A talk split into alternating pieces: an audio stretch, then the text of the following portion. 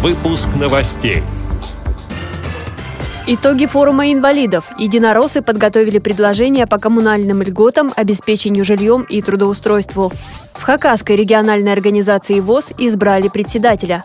Подведены итоги конкурса СМИ в области благотворительности. В числе победителей общественный корреспондент радио ВОЗ Георгий Потапов.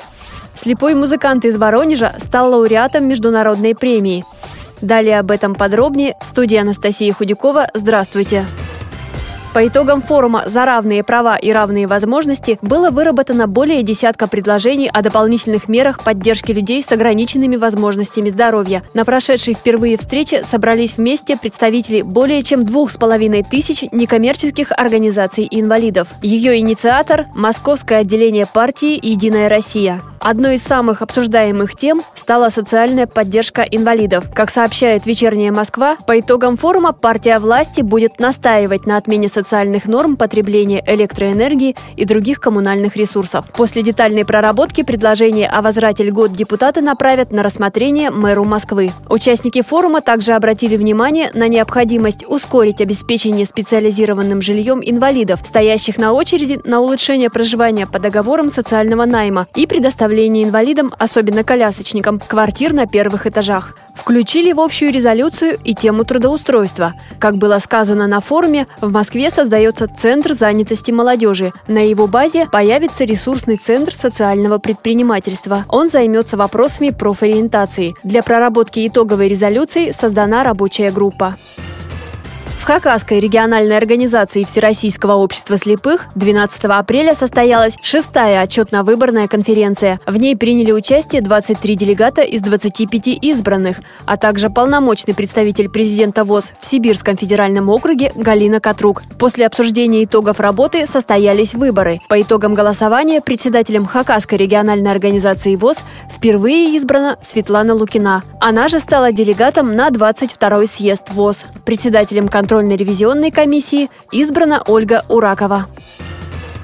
Приятная новость для Радио ВОЗ. Подведены итоги Всероссийского конкурса журналистов в области благотворительности и меценатства Союзе слова и добра. Среди победителей – программа общественного корреспондента Радио ВОЗ Георгия Потапова «Казань на велосипеде». Программа вышла в эфир официальной интернет-радиостанции Всероссийского общества слепых в июне прошлого года. В ней Георгий Потапов рассказывает о Казанской велоночи. В репортаже история движения велоноты, любопытные факты об архитектуре столицы Татарстана и впечатление от велопробега слепых и слабовидящих казанцев.